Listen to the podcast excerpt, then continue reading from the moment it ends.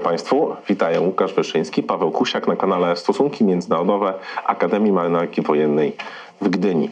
E, trwająca wojna na Ukrainie poza wymiarem lądowym, domeną powietrzną, informacyjną, polityczną, ma również swoje aspekty morskie. Co więcej, aktywność Federacji Rosyjskiej na innych akwenach, w tym Morzu Bałtyckim, także wdrożenie nowej doktryny Morskiej Federacji Rosyjskiej, to wszystko e, skłania nas ku temu, żebyśmy bliżej przyjrzeli się rosyjskiej morskiej myśli wojskowej i e, tutaj nie trudno, czy raczej nie można tak naprawdę uciec od postaci Siergieja Georgiewicza Gorszkowa, e, admirała floty Związku Radzieckiego, w przeszłości dowódcy floty czarnomorskiej, a ostatecznie pełniącego dowódcy marynarki wojennej Związku Radzieckiego, autora między innymi książki Potęga Morska współczesnego państwa. Ja akurat Państwu prezentuję e, jej polski przykład. Nasz dzisiejszy gość, pan profesor doktor habilitowany Andrzej e, Makowski, którego mamy już przyjemność gościć po raz trzeci na naszym kanale.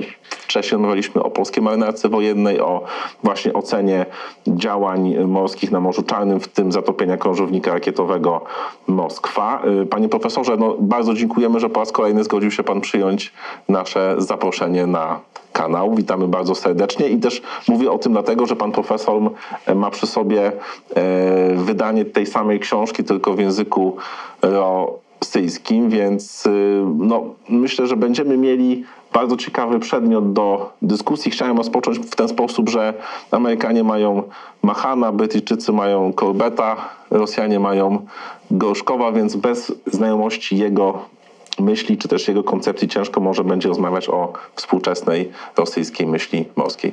Zapraszamy Państwa na rozmowę.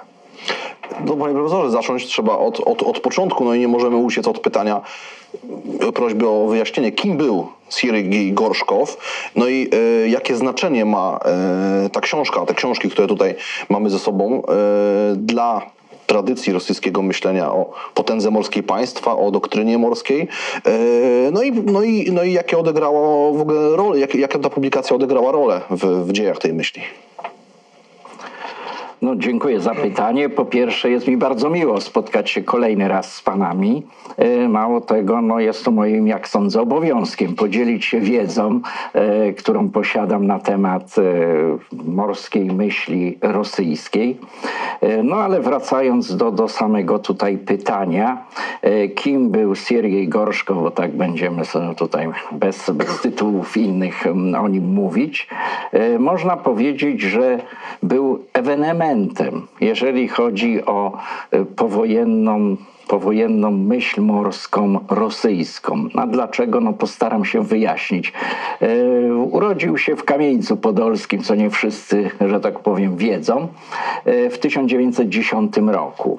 E, w roku dwa, 1926 rozpoczął studia na Wydziale Matematyczno-Fizycznym Uniwersytetu Leningradzkiego, o czym też nie, nie wszyscy wiedzą. Po roku z tych studiów zrezygnował i muszę powiedzieć, powiedzieć, że y, nie znam przyczyn tej rezygnacji. Być może skłoniły go do tego warunki materialne.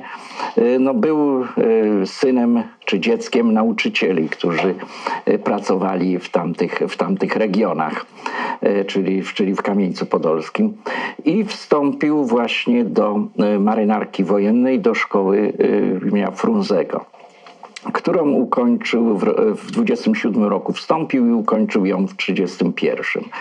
E, dalej rozpoczyna e, karierę w, w, we flocie czarnomorskiej, jest tylko tam rok. Wówczas tworzy się e, flota Oceanu Spokojnego i zostaje tam skierowany. Karierę robi, można powiedzieć, błyskawiczną, bo od oficera nawigacyjnego aż po dowódcę okrętu, potem po kursie dowódcę niszczycieli, dowódcy brygady niszczycieli, również bierze udział w akcjach konwojowych konwojowych, czyli przewozu wojska, zaopatrzenia, e, kiedy były walki z Japończykami w rejonie jeziora Hasan.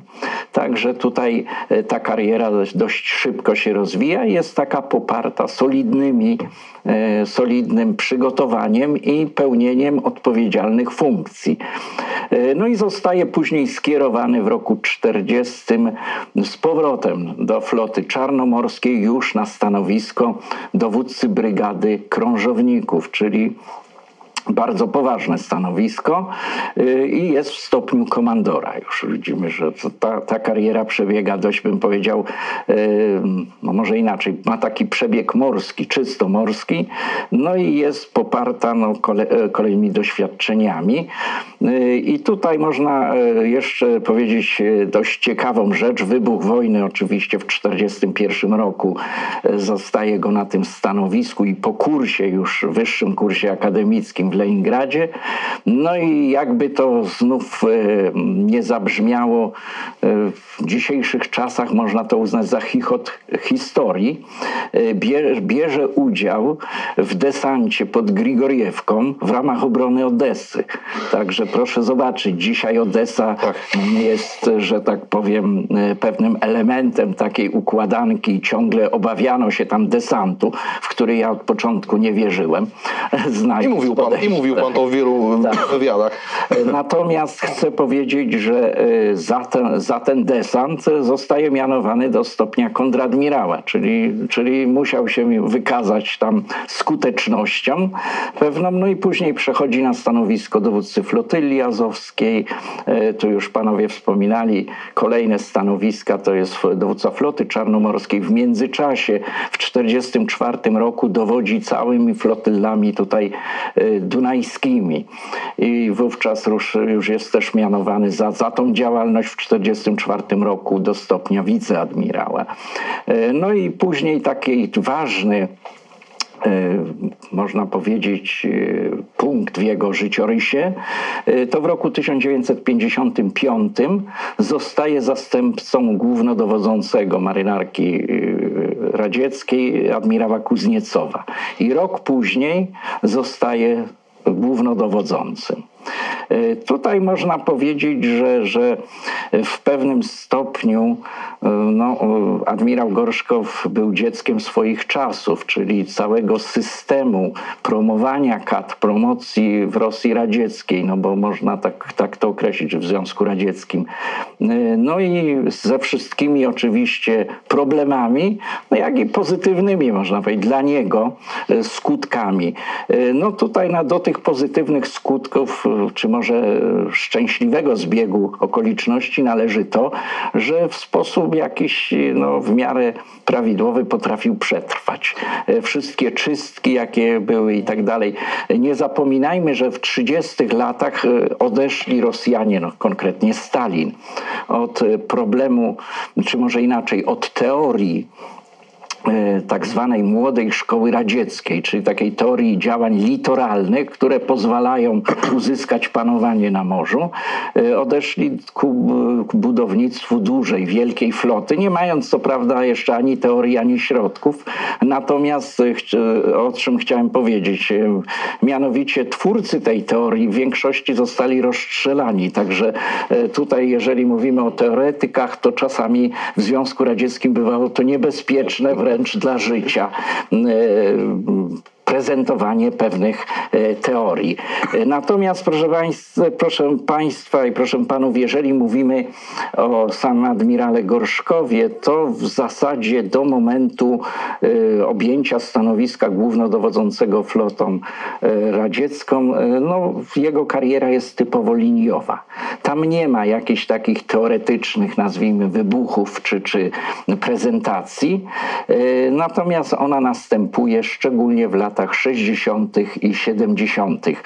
I mm, znów wracając do objęcia przez niego stanowiska głównodowodzącego, e, wtedy sekretarzem generalnym Partii Komunistycznej Związku Radzieckiego jest Chruszczow, a głównym wyznacznikiem wojny jest broń jądrowa.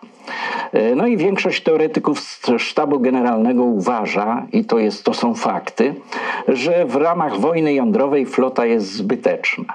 Jeżeli coś jest potrzebne, to okręty podwodne, i tutaj Chruszczow uruchamia program budowy 400 okrętów podwodnych. To była pewna fascynacja, nie ukrywam tego, II e, wojną światową i bitwą o Atlantyk. Gorszkow początkowo na swoim stanowisku no, ma bardzo trudne, trudne życie, gdyż w 1958 roku dostaje polecenie rządu redukcji floty.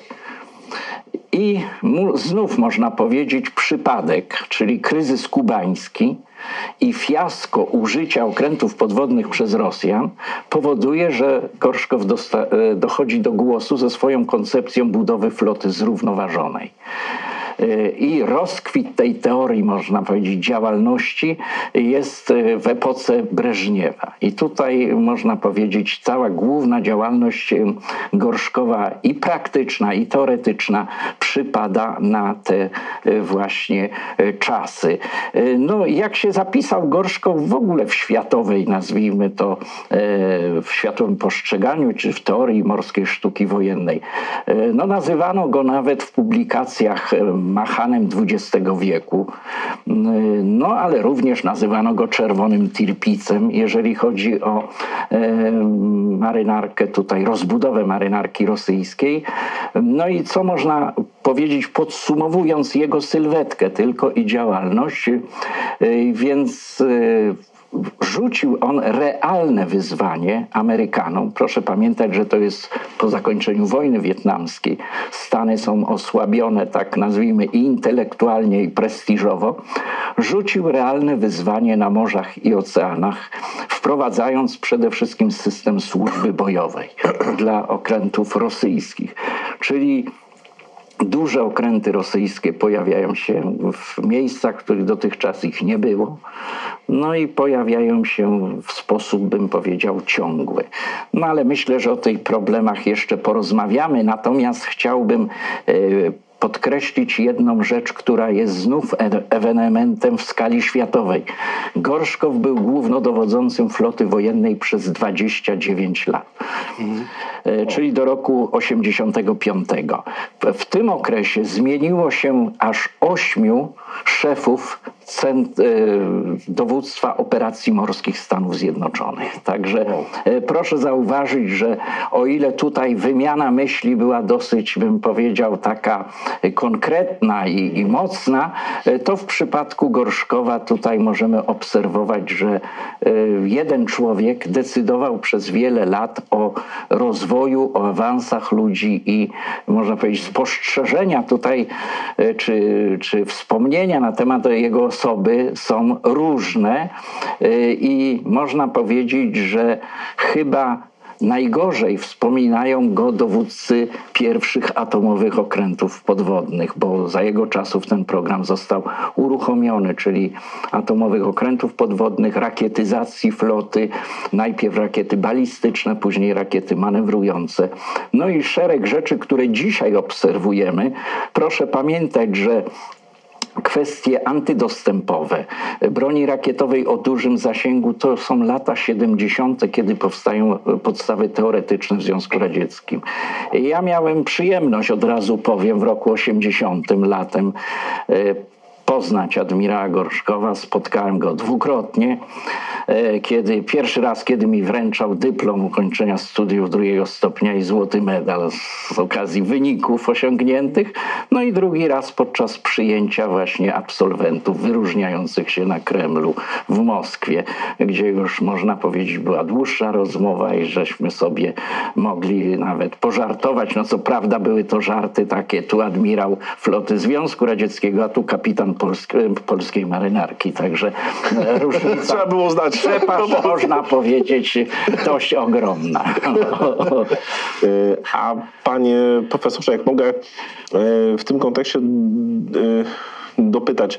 No, Siergiej Gorzkow, mając, tak jak pan profesor wspomniał, karierę liniową, potem przez, jeżeli dobrze pamiętam, 29 lat był dowódcą marynarki wojennej Związku Radzieckiego. Jak y, analizując jego działania i jego publikacje można ocenić jego perspektywę tego, jak, jak, jak on postrzegał rolę obszarów morskich dla Związku Radzieckiego? Jak, jakie znaczenie obszary morskie y, w jego, y, w jego mniemaniu miały właśnie dla jego państwa? No to tutaj też będzie odpowiedź trochę skomplikowana. W, Polsce o Rosjanach myślimy różnie, najczęściej, najczęściej źle. Musimy powiedzieć wprost, Gorszkow był intelektualistą. Tutaj, będąc wojskowym, no, był, był jednak intelektualistą, można to, i trzeba to podkreślić z całą mocą. Jeżeli chodzi o jego artykuły, które no, ukaz ukazało się przynajmniej tych głównych artykułów samych w Morskim Zborniku było 11, które przedrukowali później Amerykanie. E, to trzeba powiedzieć, Gorszkow e, w sposób e, taki, bym powiedział, systematyczny, opierał się na trzech zasadach, jeżeli chodzi o budowę marynarki czy budowę potęgi morskiej państwa. Przede wszystkim to są takie zasady jak idea potęgi morskiej państwa musi mieć uzasadnienie historyczne. No i tutaj można powiedzieć, że marynarka rosyjska w całości była dość młoda, bo to jest czasy Piotra I. E, natomiast e, no, wybrnął tu bardzo dobrze w tych swoich publikacjach, e, biorąc za podstawę metodę dialektyczną, no więc y, w taki sposób bym powiedział, y, to podejście dialektyczne y, no, pozwoliło mu wytłumaczyć to, że Rosja była również potęgą morską. Tutaj proszę, proszę panów, mogę powiedzieć tyle, że wszyscy raczej do tej pory, jeżeli weźmiemy geopolityków również, postrzegają Rosję jako mocarstwo kontynentalne, mocarstwo gospodarstwo no, lądowe. Natomiast e, Gorszkow wychodził tu z takiego założenia, biorąc pod uwagę i czasy Piotra I, i czasy carskie, i, i czasy radzieckie, wychodził z takiego założenia, że jeżeli jakiś kraj jest mocarstwem lądowym, to musi udowodnić również, że jest mocarstwem na morzu. Inaczej pozostaje mocarstwem kulawym. Tu jest jakby odwołanie się do spuścizny Piotra I, e, który właśnie mówi, że każdy kraj, żeby być silny, musi stać na dwóch nogach albo mieć dwie ręce. Jedną ręką to jest armia, a drugą ręką jest flota. I tu można powiedzieć, to odwołanie się do tej spuścizny, tej pierwszej zasady historycznej jest widoczne. E, druga sprawa, e, którą Gorszkow mocno podkreślał, e, to jest kwestia, że aspiracje do potęgi morskiej muszą być poparte teorią, czyli należy wypracować teorię, żeby budować flotę. I znów tutaj mm, trochę pozwalając sobie na dygresję, trzeba przyznać, że potrafił wychować całą plejadę, tak to określić można, e, admirałów, naprawdę świetnych teoretyków. E, z niektórymi miałem zajęcia czy, czy, czy, czy w, czasie, w czasie studiów. E, I tutaj w tacy admirałowie jak Stałbo, Sorokin, Sysojew, Usienko czy komandor Wiunienko, zresztą publikują do dziś świetne, świetne artykuły czy książki. Y, no to jest, to jest właśnie dorobek, ja tu nie wszystkich wymieniłem, to jest dorobek właśnie Gorszkowa. Miał ogromny wpływ na powstanie tej bazy teoretycznej, czy bazy y, oficerów, którzy mieli i praktykę, i jednocześnie później skupiał ich właśnie w tym dowództwie, y, które mieściło się w Moskwie. No i tutaj po trzecie można powiedzieć, że Gorszkow uchwycił Y, ten moment, który był nieobecny w teorii y, rosyjskiej, a radzieckiej w szczególności, że flota, marynarka wojenna y, powinna być wykorzystywana jako instrument polityki państwa. Dotychczasowy podział teoretyczny był raczej taki według Lwa Tołstoja, Wojna i pokój. Natomiast tu u Gorszkowa po raz pierwszy pojawia się e, ta myśl, ta idea. E, od razu zaznaczę, że nigdy e, Rosjanie i obec, w obecnej strategii mam taką publikację chyba z 2008 roku odnośnie strategii morskiej rosyjskiej, która też nie weszła do użytku. Więc tutaj możemy powiedzieć, że Rosjanie dalej odrzucają ten trójkąt buta, czyli funkcję marynarki jako dyplomatyczną, porządkową, czy, czy policyjną i militarną.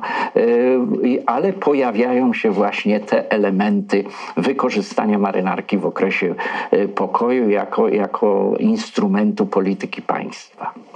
Yy, także tutaj można powiedzieć, tak wygląda ta kwestia związana z jego działalnością była oparta o, tę, o, tę, o takie zasady trzy. E, natomiast co muszę podkreślić, e, ponieważ e, mówimy o Gorszkowie jako teoretyku, panowie macie tłumaczenie tutaj książki. 79 rok, o ile dobrze pamiętam. On właśnie, tak w Stanach Zjednoczonych również wyszła tak, ona w 79 roku po angielsku, ale jest to pierwsze wydanie książki. Mhm, tak. Natomiast jeżeli chodzi o tutaj książkę, którą ja prezentuję, zresztą otrzymałem ją w prezencie też, e, więc to jest drugie wydanie książki, która ukazała się w związku Związku Radzieckim w 1979 roku.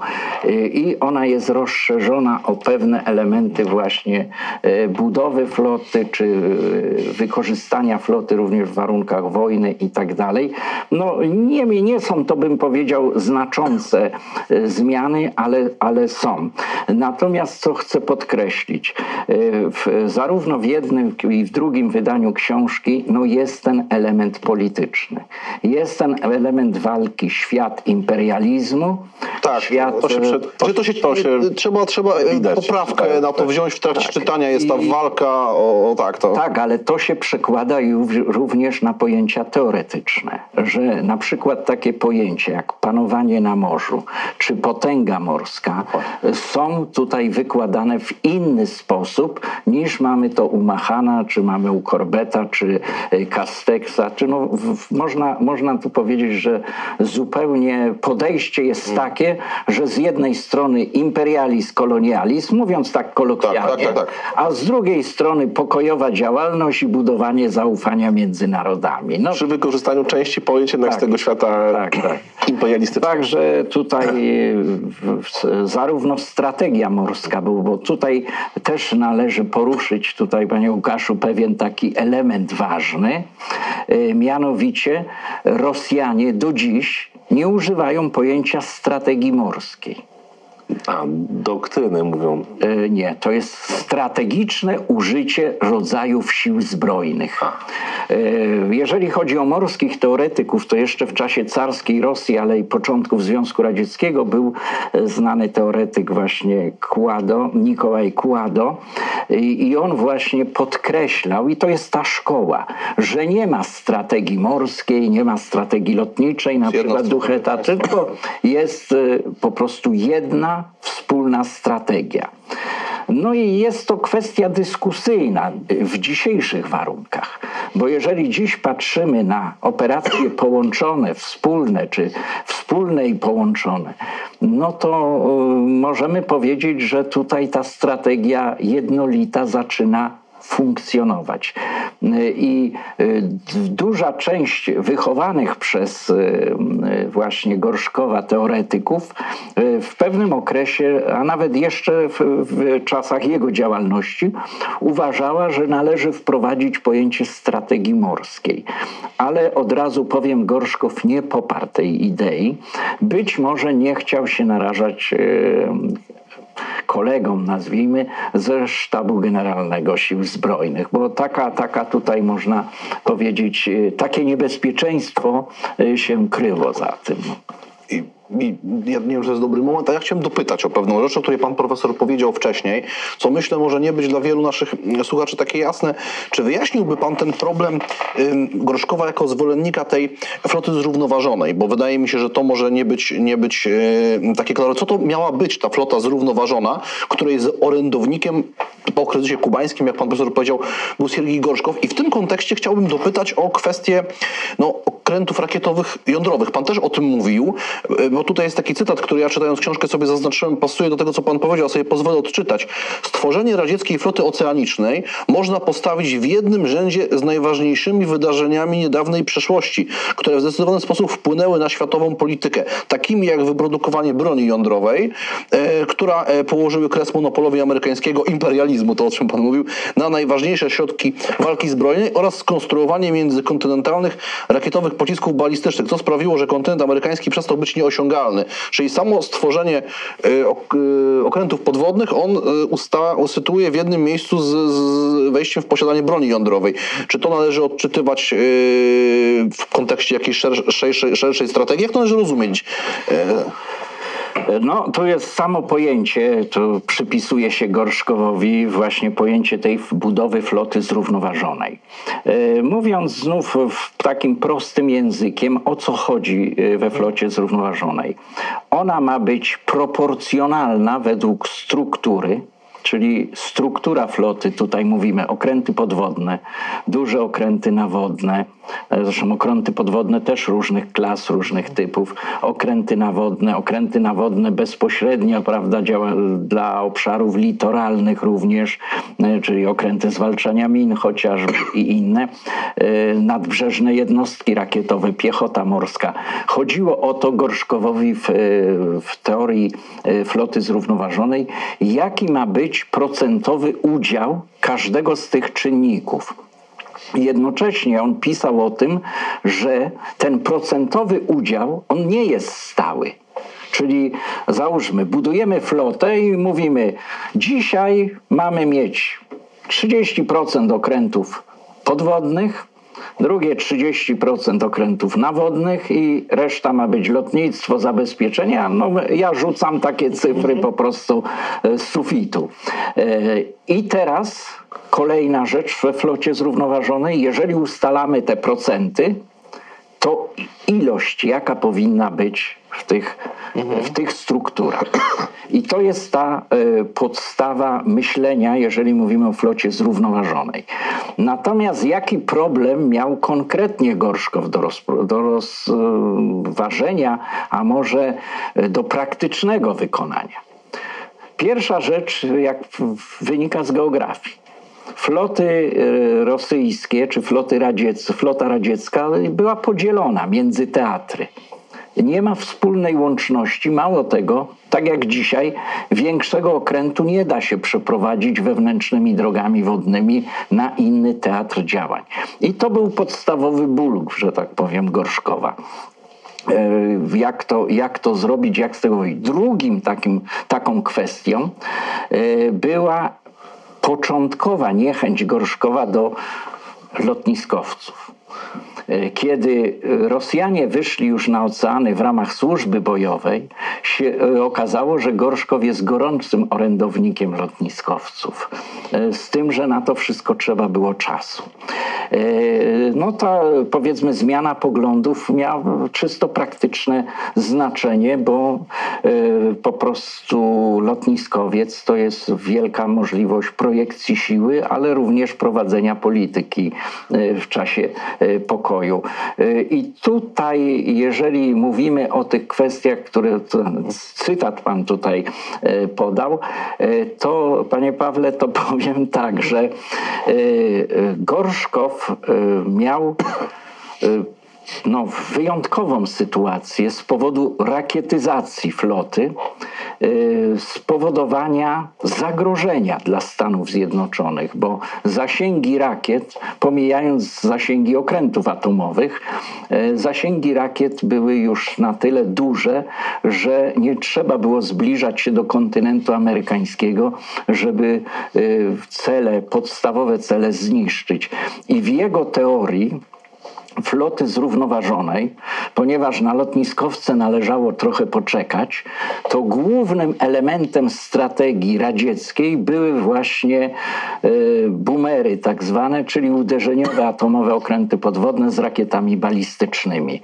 Y, I początkowo one wychodziły na patrole atlantyckie, y, nawet na Morze Śródziemne, natomiast później w końcowej erze Gorszkowa one już były w stanie to wszystko osiągnąć z rejonu arktycznego, czyli y, chowając się pod lód nawet i, i potem y, na sygnał odpalając te y, swoje rakiety. Co było głównym celem?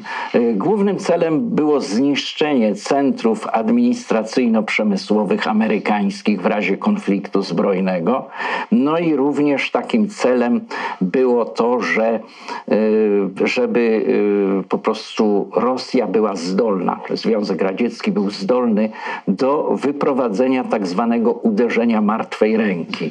Czyli krótko mówiąc, jeżeli zostanie zniszczona Moskwa, e, Leningrad ówczesny, e, no to również inne wielkie centra na Syberii, żeby po prostu to uderzenie można było wyprowadzić z morza.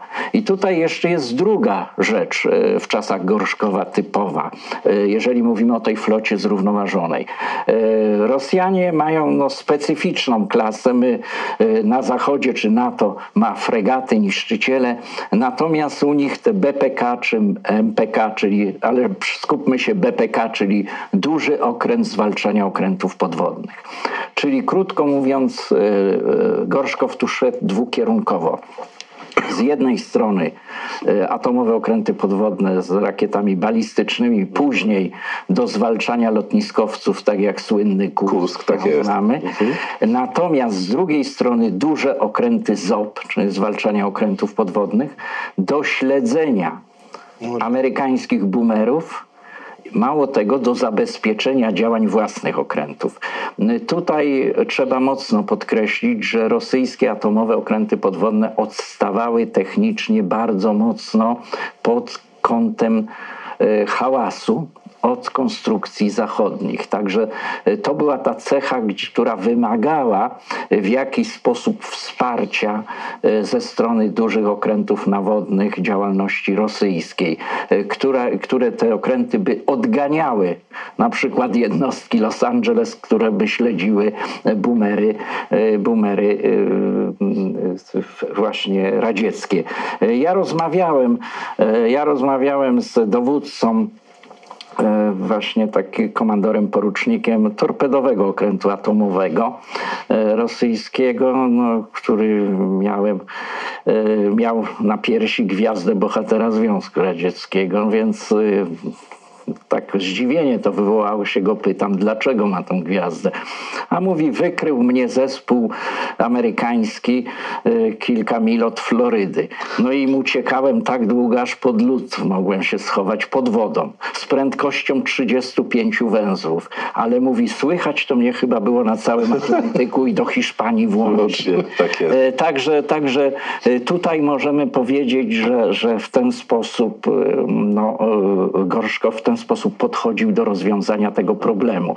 Przy czym y, jeszcze tak mówiąc o czasach współczesnych, ten problem y, właśnie przerzutu okrętów czy wymiany okrętów między teatrami pozostał głównym problemem e, do dziś e, floty rosyjskiej. Drugą sprawą, jaką, jaka, pozosta, jaka no, dalej ciągnie się, można powiedzieć, wywiera negatywny wpływ, e, to jest brak baz morskich, takich z prawdziwego zdarzenia za granicą. Można powiedzieć, że w czasach Gorszkowa te, ten system punktów bazowania, on się znacznie rozszerzył poszerzył na kraje sprzyjające Związkowi Radzieckiemu. Natomiast y, dziś, y, no, może inaczej, y, nawet wtedy on nie spełniał wszystkich warunków bazy morskiej, czyli to były takie quasi, można powiedzieć, bazy morskie czy punkty bazowania. Także tutaj mówię, pewne rzeczy no, pozostały do dziś taką, mm, no i one były zresztą od powstania floty rosyjskiej właśnie właśnie taką, można powiedzieć, kulą u nogi dla głównodowodzących.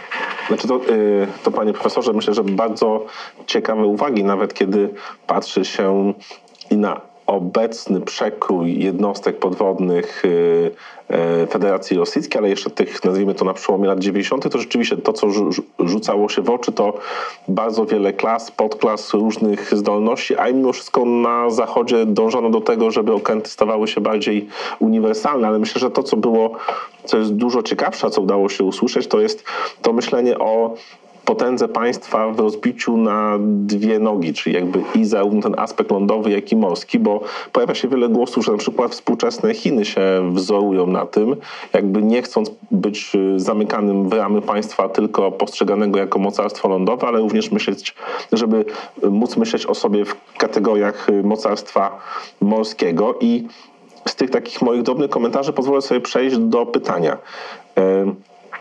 we współczesnej Rosji, czy dostrzegane są, znaczy, czy, do, czy dostrzegana jest ta spuścizna admirała Gorzkowa, jeżeli chodzi o myślenie i o morzu, i o właśnie wykorzystaniu sił, sił morskich? Czy w no, doktrynie na przykład tak, widać echo tak Gorzkowa? Eee, Słychać echo. No bo jeżeli ktoś 29 lat był dowódcą. E, no to dziękuję, to jest dobre pytanie. I tu dochodzimy do czegoś takiego, co nazywamy paradoksem Gorszkowa. E, bo to już jest w czasopiśmiennictwie zachodnim właśnie takie pojęcie funkcjonuje. Paradoks Gorszkowa. E, polega to na tym, że obecne doktryny, czy może e, wszystkie te doktryny, które pamiętamy się ukazały z ostatnią z końca lipca 22 roku, odbiegają bardzo mocno od teorii Gorszkowa Mało tego, okazuje się, że e, również dorobek e, Gorszkowa e, w takim znaczeniu ogólnym trudno uznać za równoważny z Machanem czy, czy Korbetem. A to z tego powodu, że okazał się taką pewnego rodzaju efemerydą, przy, e, dobrą tylko i wyłącznie dla floty Związku Radzieckiego. Natomiast to pytanie, które pan zadał, panie Łukaszu, bardzo dobrze koresponduje z, właśnie z rozwojem marynarki chińskiej. I to jest dzisiaj, jeżeli kogoś miałbym wskazać, czy któreś państwo, które no e, opiera się o teorię Gorszkowa, to, to jest chińska marynarka. Stąd właśnie było to e, To jest chińska, tak? chińska marynarka, która bazuje na, można powiedzieć, takich doświadczeniach Gorszkowa i jego teorii, jak dokonać transformacji e, floty litoralnej, floty przybrzeżnej w potęgę morską. E, czyli e, przekładając to na język praktyki, jak rzucić wyzwanie Amerykanom. Jak rzucić wyzwanie Amerykanom na morza i oceany. E, I tutaj ta, ten związek między teoriami chińskimi czy praktyką rozbudowy chińskiej marynarki, on jest bardzo widoczny. Natomiast jeżeli chodzi o współczesną Federację Rosyjską i kolejne doktryny, y, to ja użyję takiego sformułowania, że one są bardziej pisane na użytek wewnętrzny niż na użytek, bym powiedział, y, taki zewnętrzny, czy, czy y, przestraszenia kogoś, jeżeli mówimy o państwach zachodnich. Widać wyraźnie, że wszystkie programy okrętowe po roku 91 stanęły i one, one bardzo kulawo są wdrażane wdrażane. E, przy czym od razu podkreślę, super jest przeprowadzony PR, jeżeli chodzi o te okręty. I teraz e, jaka jest, bym powiedział, współczesna doktryna? E, główne zadanie chyba ma takie współczesne doktryny Federacji Rosyjskiej, żeby się nas bali. Stąd takie pomysły, czy, czy no może już nie pomysły, tylko fakty, jak okręt podwodny do specjalnych zadań Białgorod chociażby. Y, tutaj mamy również, jest on nosicielem torped z napędem jądrowym Poseidon. E, to jest pierwsza sprawa, ale druga sprawa, bo tutaj pewna histeria wynikła kilka tygodni temu, tak. bo Białgorod zniknął i tak dalej. Pojawił się tam na, na, na dalekiej północy raz, drugi. E, natomiast jeszcze, jeżeli mówimy o Białgorodzie, to jest druga sprawa, e, mianowicie możliwość przenoszenia zarówno takich pojazdów, y, ale sterowanych zdalnie, ale również autonomicznych, jak również pojazdów y, wyposażonych w załogę. I na co musimy zwrócić uwagę, i to widać wyraźnie, y, w którą stronę Rosjanie zamierzają przenieść teraz wojnę na morzu. Widać wyraźnie, że stawiają na okręty podwodne, bo w tym mają pewne doświadczenie i możliwości, okręty przeznaczone przeznaczony do zadań specjalnych i przeniesienie pewnych elementów wojny na morzu na dno morskie. Czyli tu są światłowody, kable podwodne i tak dalej. Proszę zauważyć, że tych incydentów ostatnio mamy coraz więcej. No i tutaj, żeby podsumować może odpowiedź na to pytanie, e, Rosjanie odeszli od koncepcji floty zrównoważonej. Natomiast e, poszli w stronę koncepcji takiej, w jaki sposób, e, może inaczej, zbudować, czy zbudowania takiej floty, która przy, można powiedzieć, względnie małych nakładach stwarzałaby bardzo duże zagrożenie dla e, przeciwnika, e, ale z kolei to się nie wiąże z niszczeniem, e, można tak to określić, jego okrętów czy, czy tych, tego sprzętu morskiego, który posiada, tylko przede wszystkim z oddziaływaniem, no, nazwę to nawet terrorystycznym, pewnego na, na społeczeństwo albo na zagrożenie e, atakiem jądrowym, czy też właśnie na e, tego typu problemy cywilizacyjne, jak brak przesyłu danych, czy brak przesyłu energii elektrycznej itd. Tak itd. Tak e, tutaj przy okazji warto wspomnieć o małych morzach, bo tak cały czas błąkamy się po tych oceanach, e, ale jeżeli spojrzymy na mapę Bałtyku, to po dnie tego morza już w tej chwili bardzo dużo biegnie infrastruktury.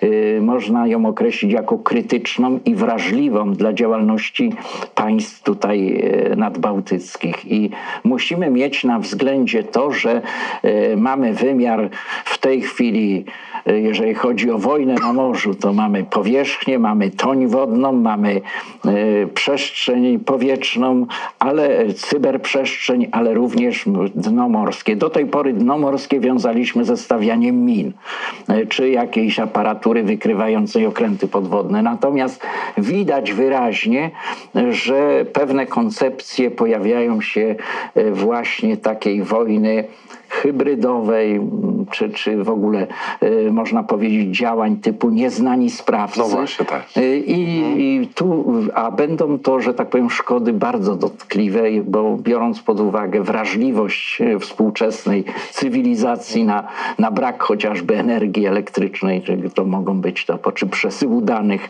międzybankowych chociażby, to mogą być to odczuwalne takie, bym powiedział, zagrożenia. Czy w kontekście tego, co powiedział pan profesor o takiej dyskontynuacji e, myśli Gorszkowa we współczesnej e, Rosji, no, wynikającej z, no, z, róż, z, różnych powodów, pewnie ekonomicznych, politycznych przemian na świecie.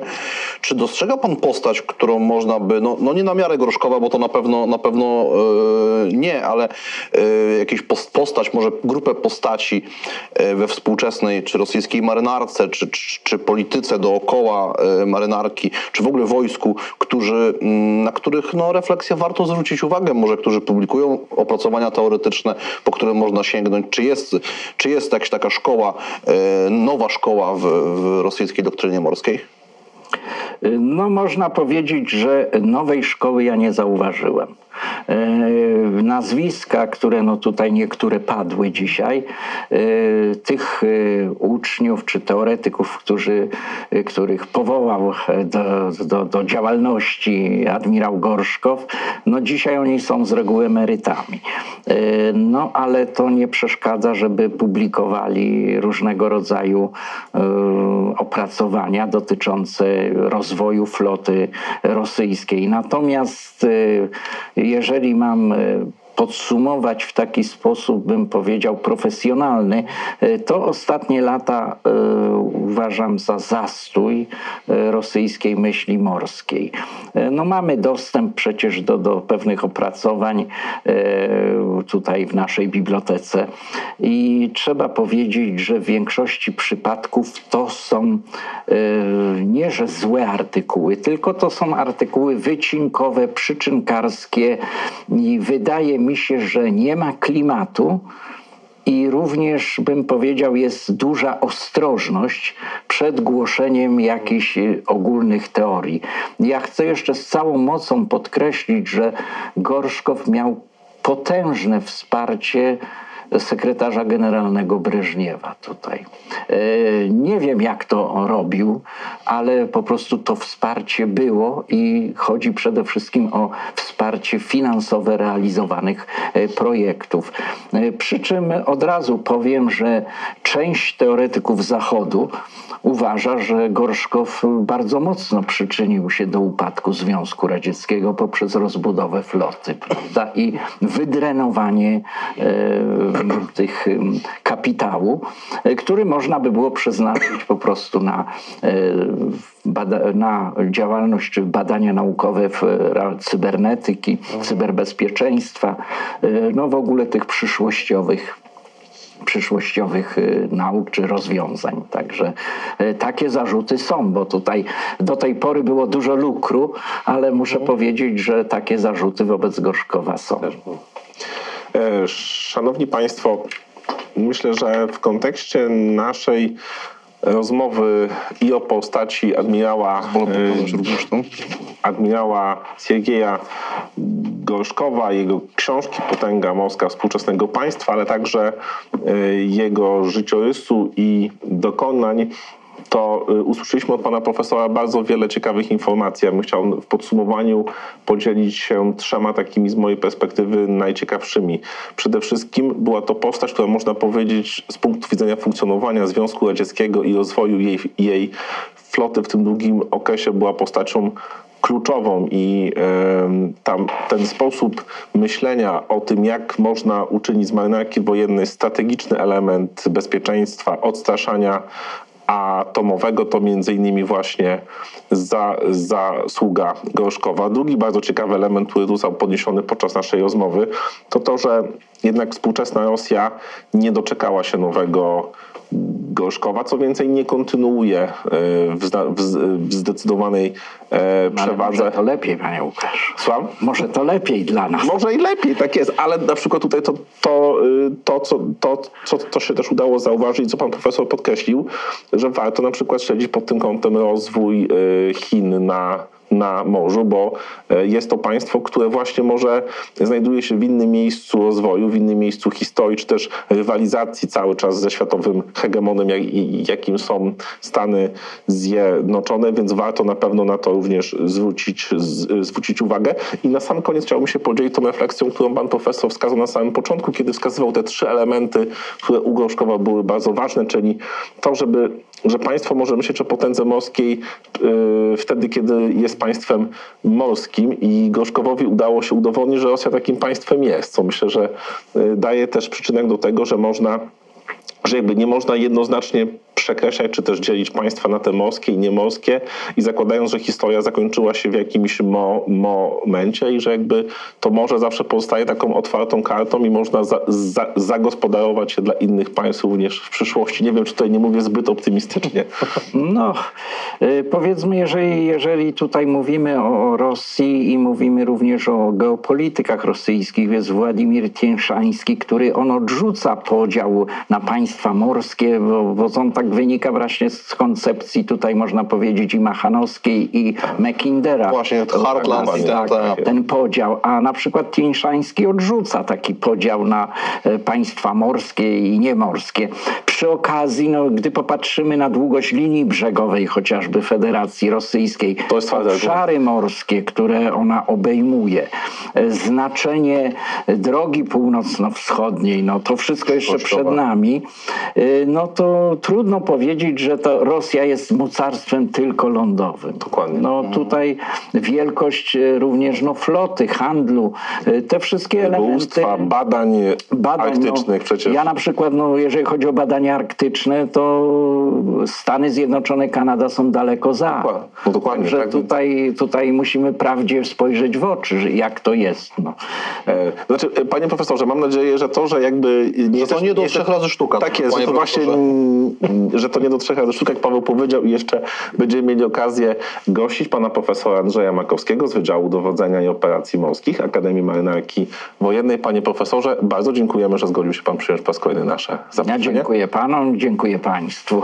A my zapraszamy państwa do komentowania tego materiału, udostępniania i zapraszamy już na kolejne nasze rozmowy. Dziękujemy.